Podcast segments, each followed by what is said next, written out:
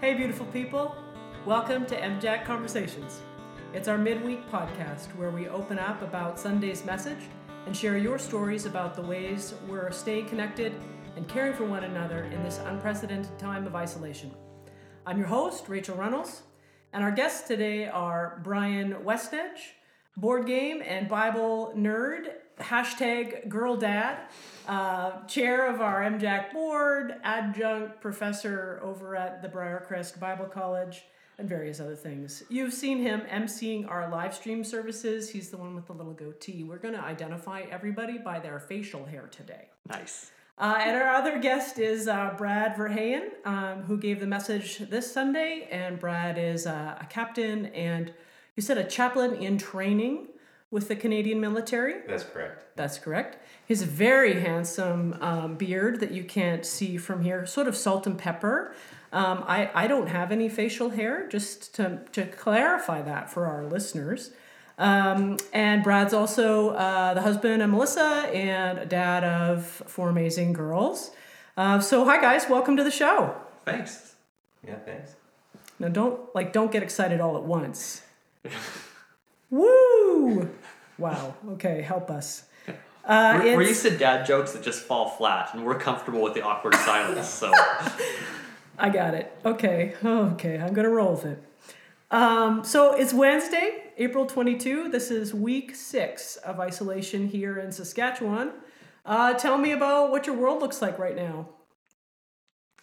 Uh, you know, I've been looking around and I know that there's a wide variety of experiences that people are having. Some people are having their life slow down, but, you know, part of the many titles that I hold, one of them is the Director of Online Education for Briarcrest. And so being a guy involved in online education in this world means that my life got a whole lot busier. Right. Um, so I feel like I feel like I'm scrambling to find time to breathe in in the world right now.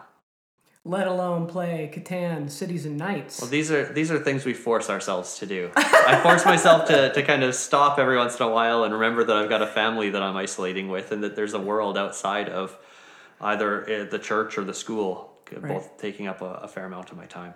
so you primarily working from home, or are you over at the Briarcrest Yeah, building? I've got a nice little studio that's set up in my bedroom. I drape a drape a sheet across the back so that you can't see, you know, whether I made my bed in the morning or not. I've got some lamps and cameras set up, so uh, I actually taught a full week course from there and set up the the studio that way, and then I've just set up there as my normal home office since then. Wow. And I, I understand Janice, your wife, is working from home as well. She also is. She's got a little set up in the kitchen. So she only works mornings usually for Briarcrest. So she's there till noon. And once the kids, you know, mosey into the kitchen to start making lunch, that's her signal to, to stop her day.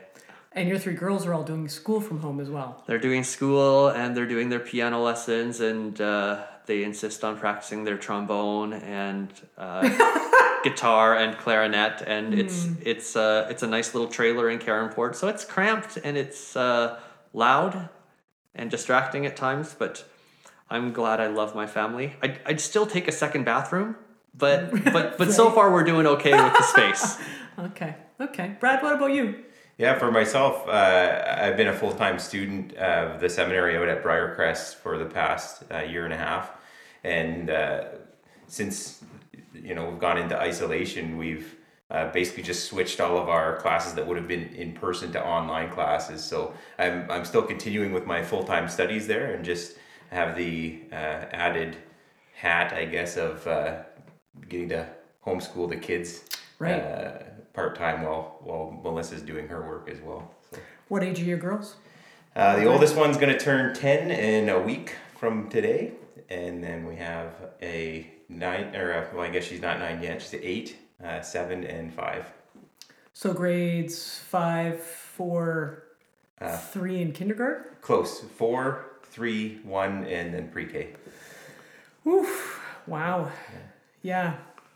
So Melissa's working from home as well, or is she in her office somewhat? Uh, she's in her office somewhat just because um, she's a, uh, doing counseling, so um, she needs a little bit more privacy uh, Yeah. than our home can offer. So uh, she's able to work from a, an office uh, here at the church that um, she's able to maintain isolation and, and the social distancing from others as well. um, and still have the privacy that she needs to do her work. Yeah, there's not a lot of people around in the building. Right, and all of the counseling that uh, they're doing right now is uh, by secure, um, you know, meetings on online. Online platforms. Interesting. Okay. Uh, well, I too live in a in a little trailer, but I have a second bathroom, and I thank the Lord for that. Um, I Hashtag have- totes jelly.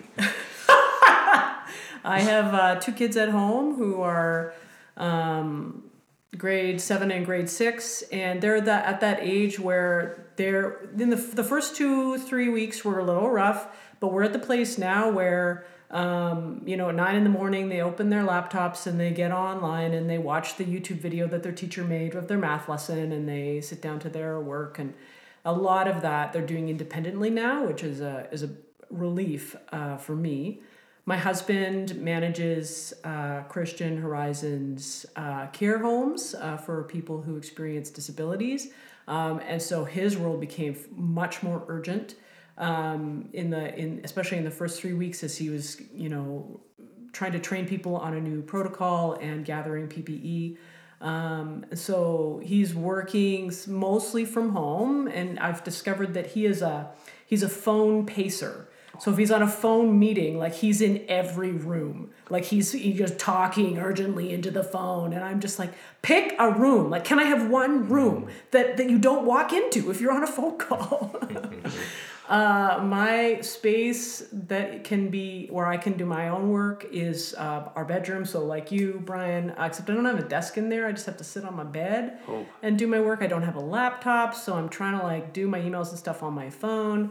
Um, constant interruption is my life now. Trevor, I thought we said turn off our notifications. Hi,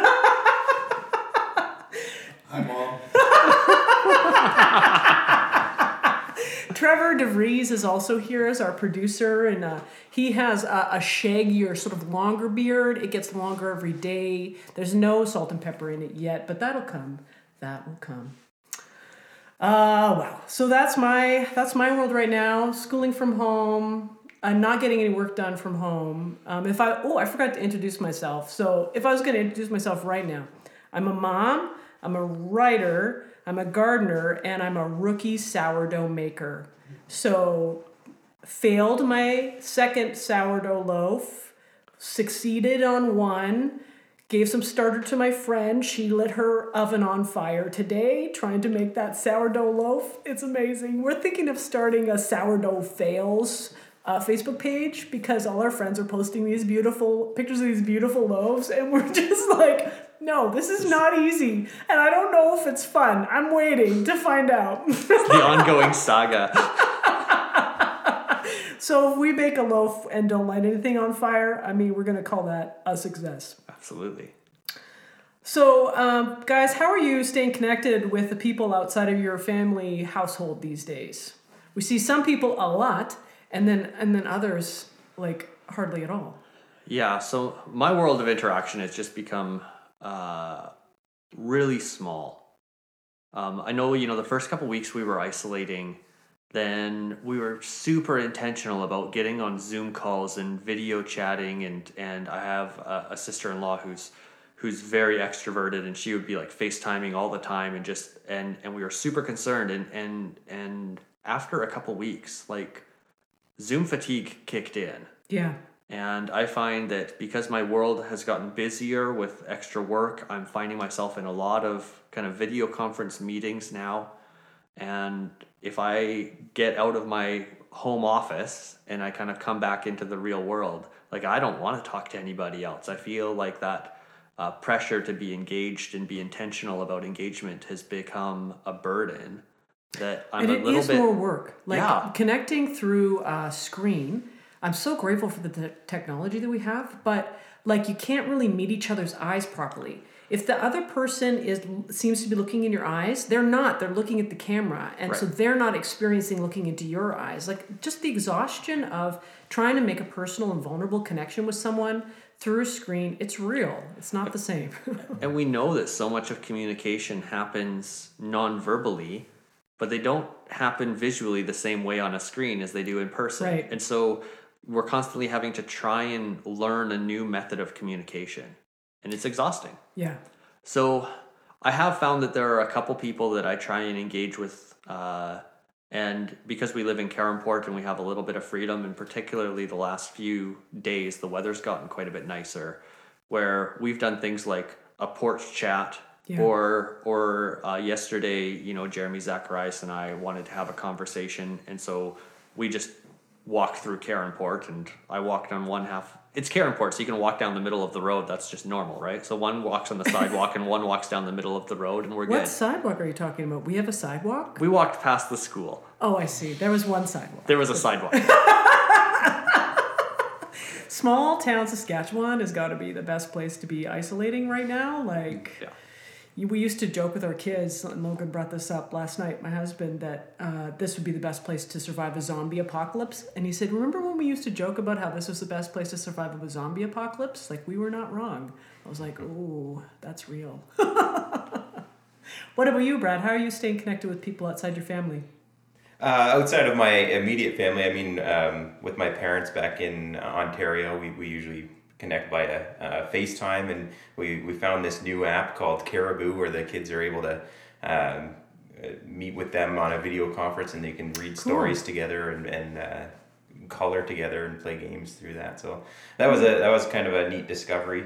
And then uh, actually, I've been connecting more with my siblings now uh, via uh, it, uh, virtual meetings than I had prior to Right.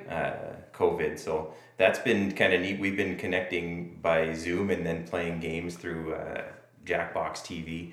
Uh, there's some, Okay. there's some cool games that you can play uh, through that, and and so that's it's been nice actually to connect um, that way. And we usually talk for a little bit and then have a game, and and uh, we're doing that every week. So it's been good.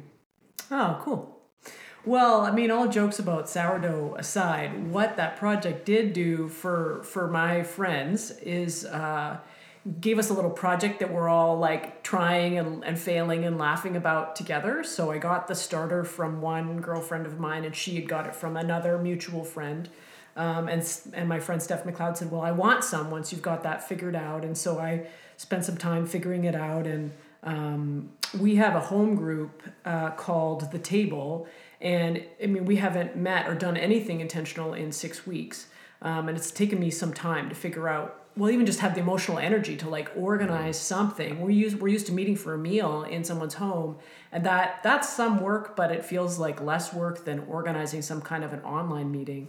So what we're trying for the first time this weekend is a Zoom dinner party. So there pro- there'll be uh, five or six screens on our laptop screen. We'll sit the laptop on our on our dinner table. I'm guessing the menu will be soup and bread like it normally is, um, but we'll only have one kind of soup. But what I've done is I have I have yeast still, and now I have this sourdough starter. So everybody who wants to make a loaf of bread for their family for when we break bread for communion, they can get some starter from me and the instructions, or they can get the yeast. And so we're all like attempting to bake these artisanal loaves together and it's kind of it's cool it's kind of a bonding experience to try that all together we'll see how it actually goes through the screen but um, it's given me ex- an excuse to visit those people on their porches and you know pass out whatever it is they need for the bread and um, i'll let you know next week how that how that all went Absolutely. Our, our small group was able to eat, uh, sorry, meet together for the uh, first time last night, and halfway through our meeting, our power went out. So, Oh, uh, one wow. Of, one of the, uh, Bye. Guess, yeah, one of the challenges of meeting virtually, I guess, is when the power goes out, your your meeting's kind of done. the meeting is now over wow uh, well, folks out there uh, listening, we want to hear your stories of how you're staying connected uh, with your friends or your small group or your extended family during this time of isolation. So, um, we'd love to be sharing those stories through our podcasts in the coming weeks. You can call Ashton at the MJAC church office. Brian, do you know the number off the top of your head? I know it ends in 4616. Yeah, six nine two four six one six. That's there the we one. go. There we go. Uh, you can email the church office at office uh, at mjac.org. Uh, you can just Facebook message me directly at Rachel Runnalls. My last name is R U N N A L L S. Uh, we'd love to share your stories uh, in the weeks to come. Well, let's talk about the Ephesians series that we started via live stream this past Sunday. Um, Brian, can you tell us a little bit about how that series came together? Sure. So, over the past season, we've really kind of dug into the idea of a preaching team. It's been something that we've been trying to do for a number of years with various levels of success, but uh, I think we really kind of hit a new level as we started in January into our series on Matthew. Right. And uh, as we came out of that, we had our Matthew series, we got into the Easter season, we did some stuff on Lent. And we felt that coming out of our Lent series, we wanted to come back into another biblical uh, book. You know, we, we think that kind of running these series where we alternate between going to a book of the Bible and seeing what God has to speak to us in a particular book, and then maybe doing something more topical for a season, and then going back to another book of the Bible and kind of alternating up the kinds of preaching we're doing is is something that we just as a team together thought would be a, a nice way of breaking up and and deciding on how we move forward with se- series. So so really the question as we met together was what book um, what book is speaking to us right now? And for myself, you know, I, I adopt a phrase that I learned from one of my Bible college profs, which is my favorite book of the Bible is the one that I've been spending time in recently. Right. and so uh, I knew that I've been spending a lot of time in Paul's letters, and particularly um, Paul's prison letters that uh, were, were really speaking to me. And on top of that, as we looked around at some of our small groups, we knew that that was uh, the book of Ephesians is a place that several of our small groups have also been looking at in a recent season. So, as we thought about what made sense um, in terms of going to a book where it's our favorite because it's where we've been spending time, uh, Ephesians just kind of stood out to us uh, among a few different options. I mean, we looked, of course, we recently did the Gospel of Matthew, and we did you know 28 chapters in eight weeks. There was a ton of really great material that hit the cutting room floor. And if you listen to that series, you probably heard us say, there's so much more, but I don't have time to get to it. And we right. thought about doing another series on Matthew, just picking up the best pieces that you know the B the B side of our Matthew series. Right. Um, but but I, I think the the idea of Paul's letters, and particularly that they're letters that are written at a distance, um, really spoke to to us as a team. So so then it became a, a matter of eeny, meeny, miny Ephesians. So tell me a little bit about the team. Like who who's who's emerged as being part of that? Yeah. So. Um, as we as we kind of shifted into January, of course, through the fall, we had Kevin Fawcett here, uh, who is doing about half of our preaching. Um, he was here as an interim as an interim pastor, mm-hmm. yeah, uh, and and we've been since January without an interim pastor. Can you give the date? January Like 2020. yeah, January 2020. Okay. Oh, that's the you're looking for a year. Yeah, well, because this is going to linger online for years. People are going to be coming back to this resource in years, it's decades. It's yeah. a classic that we're making. Okay, so so January 2020, uh, we're currently in April. Uh, we've been without a lead pastor at this church or an interim uh, kind of lead position.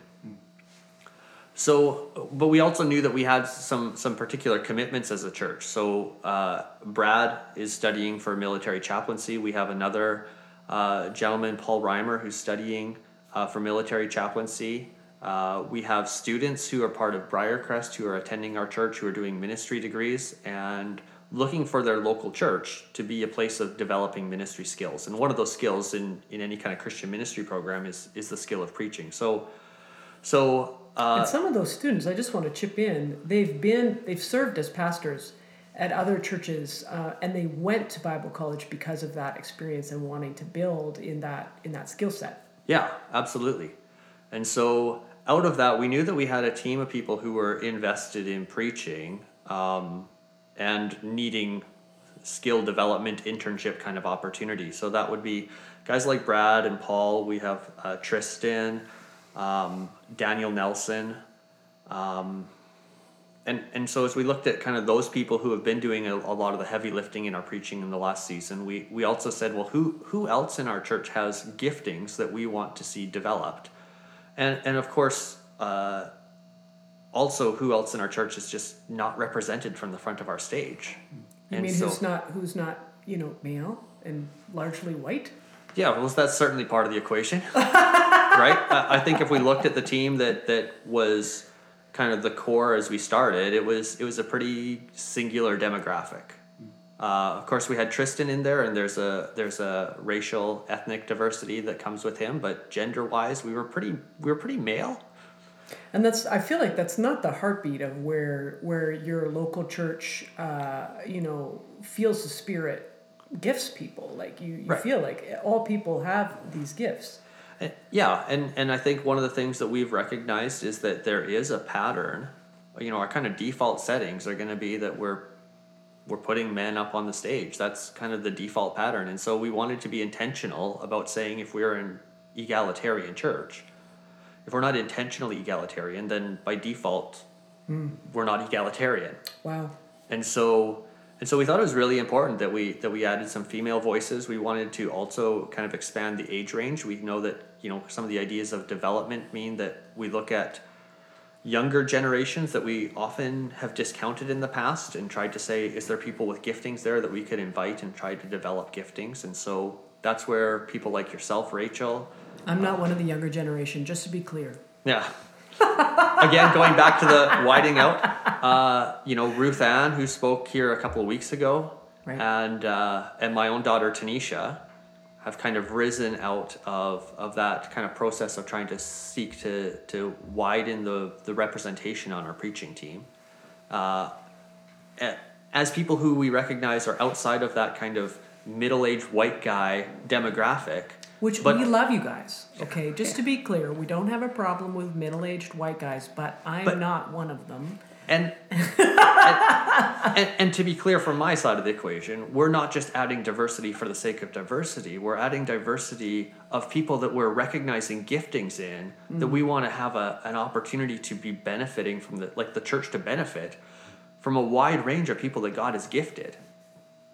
And so it's I, I don't think we're looking just to be diverse for the sake of diversity, but we're wanting to say God has given gifts to a wide range of people within our body, and we do ourselves a disservice if we're not developing those gifts. Wow, that's profound. I didn't know we were going to go down that rabbit trail today, but that was a good one. Um, Brad, let's uh, let's go to you. When you introduced this series, a couple weeks ago, I think it was you. I remember somebody saying from stage, was one of our middle-aged white guys with beards. could be you, could be Jeremy. Um, you said Ephesians was a letter from isolation about what it means to be the church, and that sounded like that would preach. Do, do you remember? Was that you? Do you remember that? I I, uh, Something like that. I remember discussions about that. I think it may have been uh, Jeremy that made that comment on stage, but Sorry, Jeremy. We'll hear from you another week. his his beard is the longest of the beards. He's got a, he's got a good one. I'm a little, I'm a little jealous. but uh, I mean, yeah, I, Paul wrote the uh, the letter of Ephesians when he was imprisoned and uh, separated from the people of Ephesus, and uh, I think in our current reality of being separated from loved ones, we can identify with maybe some of that uh, sentiment, and I think that was maybe part of the uh, decision process of choosing to go into the book of Ephesians right now as well. Yeah, there's there's stuff in there that's gonna speak to this time in particular. Hmm. Um, this week you opened our series uh, with your message on Ephesians one, and folks, if you want to recap that or listen to it again, um, it's on our website. What's the website? mjac.org. mjac.org, and you go to I think is it just called live streams? It's called live streams. Just click Yep. the link for live streams, and you should see a whole database of previous messages, including the really excellent one Brad preached on Sunday. So if you want to just refresh your memory about all the beards that we have seen over the last months, they are there. Um, so Brad, you made some powerful connections to the experience that many of us are having right now. Um, as we moved into isolation, we lost some of the main sources of our identity. Like we lost our jobs or relationships with our coworkers. We lost relationships with friends that we maybe identified ourselves uh, with. We lost our identity as students. A couple of people among us like graduated this weekend with no graduation. like that's a major blow to a, a way that you've defined yourself as a person for years and then just it's gone that that that identification piece is just gone. And i really resonated with your encouragement to find our identity in who god says we are. Uh, brian do you want to chip in here? Were there any highlights of the message for you? Yeah, so I I just agree completely. I think that opening piece, as we talked about it, Brad, as you talked about, um, the ways that our identity is rooted in so many things that have been taken away from us in this season, or that we're we're experiencing loss in. Uh, it just highlighted the reality. Uh, often that message falls a bit flat because we don't recognize how much we invest ourselves in those things. yeah when because they're, they all, when become they're all active and working when they're all active and they're just part of normal life but all of a sudden they've been taken away and we realize there's this grieving Hmm. and then we call out that oh man i have invested a piece of my identity there and, and that causes me to really evaluate what scripture calls us to place our identity in christ and realize all the ways that i haven't done that and i think that that, that message that starts in ephesians 1 and, and you highlighted that um, really really kind of hit home in this season because we recognize a loss of something that we didn't really want to acknowledge how much of our identity was rooted in these things when it was just normal life. What about you brad what what was stood out as the highlights for the message for you Yeah, well, I mean, uh, particularly as I was doing my prep for for preaching this past Sunday, and uh, you know, studying through the book of Ephesians, Ephesians one in particular, and then uh, reading different commentaries and just the the themes of identity and power that jumped out there. Um, uh, that was, I think, uh, key for me, and that's that's part of what I wanted to share and what I felt God laying on my heart. And I think in the you know past uh, year and a half for myself, I've made a, a significant career change. Uh, still within the, the Canadian Armed Forces, but I switched from my previous occupation into uh, chaplaincy, and, and even uh, going through some of that transition. Just I guess the change in you know the hat that I'm wearing and, and uh, changes in identity throughout that process has been things that I've uh, reflected on over the past year and a half. So there's an opportunity to, uh, I guess, speak a little bit from that uh, area as well. In what ways has um, God's word been anchoring you, or or did you find yourself coming back to God's word as you were doing experiencing that that shift in in job? Yeah, well, I mean, uh, as I said, I, I've been serving in the Canadian Armed Forces for a while, and my last uh, posting pr- prior to coming here was down in the States and uh, working as part of NORAD.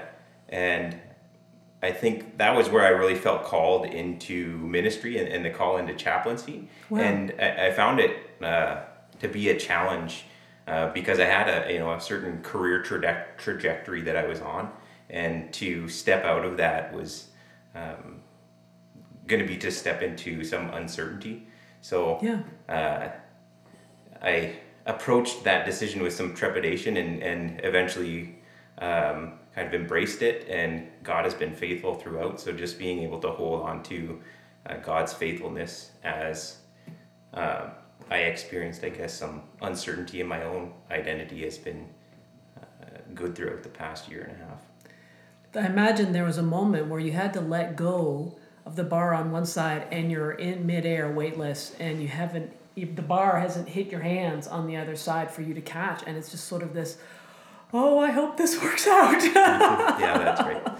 Yeah, I remember um, if I had to pinpoint, I guess what that letting go of the bar moment might would have been. It's is probably when I uh, approached my boss, who had, I would say, invested a significant amount of his own personal time and energy in uh, mentoring me and developing me in my old occupation and right um, and I definitely appreciated uh, all of that time that he had spent with me. But uh, going to him and, and saying that I was going to kind of give all that up and, and move on to where I felt God calling me was uh, a little bit terrifying. wow what was how was the response because it was he a man of faith as well No, he was not. was that strange But uh, interestingly, uh, even though he was not a man of faith, he, he did make the comment that, that if I was wanting to switch to any other occupation, he'd fight me on it. but uh, he didn't feel like he could fight with God, so he was happy Wow, for me. Interesting. Wow. How did you? Can I just probe a little bit? So we often use this phrase, "We felt called." How did you? How did you know that was a call, or how did you? How did you receive that call? Yeah, well, I, I think uh, for me, I, I just I, I felt it on my heart that that's where God wanted me to go, and uh, so of course I resisted it for a long time and hoped it would go away, but it never really did. So How did you hear about military chaplaincy? Like, was that sort of how it got stirred up? That you heard about that role or saw it in in action? Well, that I mean, I, I guess that dates way back to when I first joined the military and uh, going to basic training and being introduced to all of the different mercen- uh, military personalities at basic training. Yeah. Um, there's a lot of them that are not overly kind while you're there, uh, but the chaplain is one that uh, is always walking around with a smile, and he's always happy to be, uh, you know, just able to uh, connect with people and and uh, minister to people just by uh, having conversations with them. So I, I think at the time, maybe without recognizing it, seeds were probably planted then Wow. um, uh, and then years later, just uh, seeing the different opportunities to uh, switch into different occupations, I think uh, provided some water on those seeds, and then um, it just the time came up where uh, I felt like it was the right time to. Uh, continue to pursue that. It was it was really interesting how things worked out because while we were posted down in in the United States in a town called Rome, New York, um, that was the first Alliance church that we attended when we were there, and there just happened to also be in that town an Alliance Bible camp. So uh, we would, you know, we were attending this Alliance church, and uh, then in the summer we had opportunities to go to the Alliance Family Bible Camp, and uh, I think at both of those locations is where the uh, where I really felt God calling me to switch occupations. Huh. That's really interesting, Brad. Um, let me just think if there was anything else I wanted to ask you about that. Do you have something you want to chip in, Brian? You look like you're about Yeah. to speak. So I don't, I, you, we don't know the rules here. I don't know if I'm allowed to ask questions or not. Yeah, But. I, I, I, I love this story about feeling, you know, in the midst of um, your basic training, though not everyone's kind, but somehow this one guy who's a chaplain sticks out, and you figure the plant like like seeds are planted by by doing simple thing like having a decent attitude or being kind to people in the midst of a situation. How one person's attitude can actually shape somebody's life really. That's what you're talking about right? Like this trajectory leads to thinking about military chaplaincy which leads to a career change which leads to where you're at now. And i, I i'm just kind of struck by uh, the simplicity of what that looks like how god uses these simple things to really significantly shape and influence lives Because that person wasn't doing anything out of the ordinary in their day. They were just showing kindness. Yeah.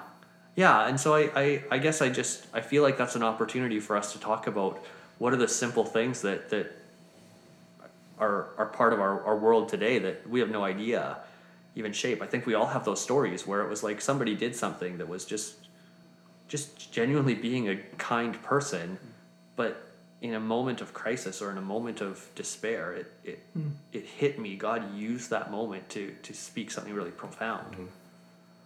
I don't know if that's a question or just an observation, hmm. but but I think it's significant. Right.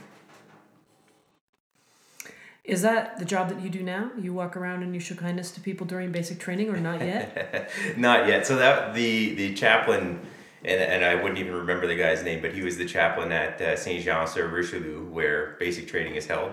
Uh, so right now, uh, for me, um, after switching occupations, the military uh, sponsors me for full time education.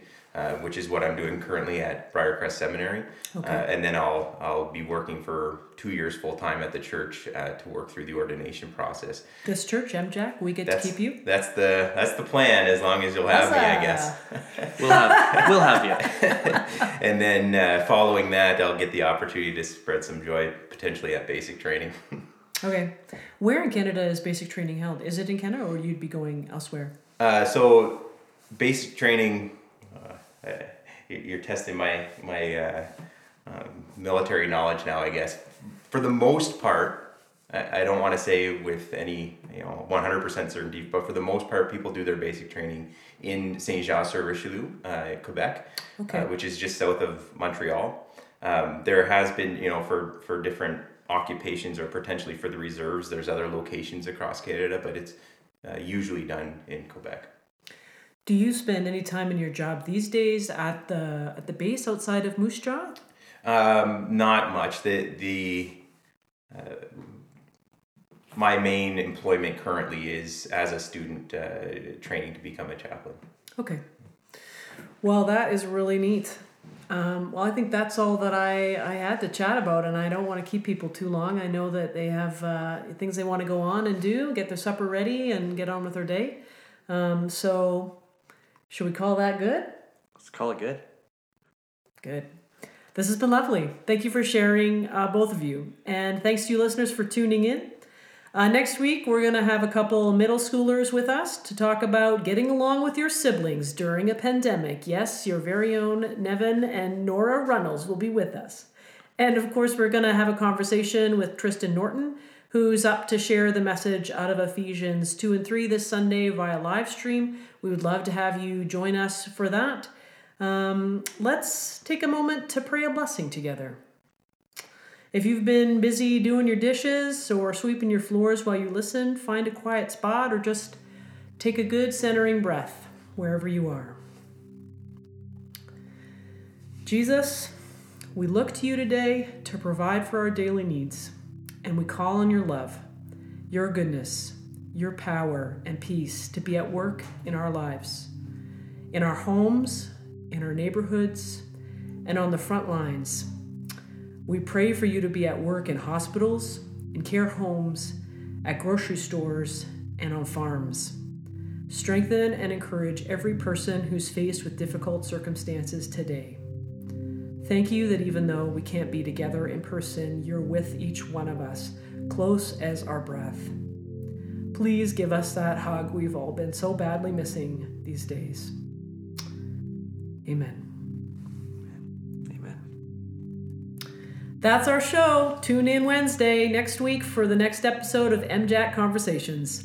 Send us stories of how you're staying connected in this unprecedented time by using the MJAC email office at mjac.org uh, or calling the office or Facebook messaging me. I just want to say a big thanks to our producer, Trevor DeVries, uh, for making this happen today. Bye bye.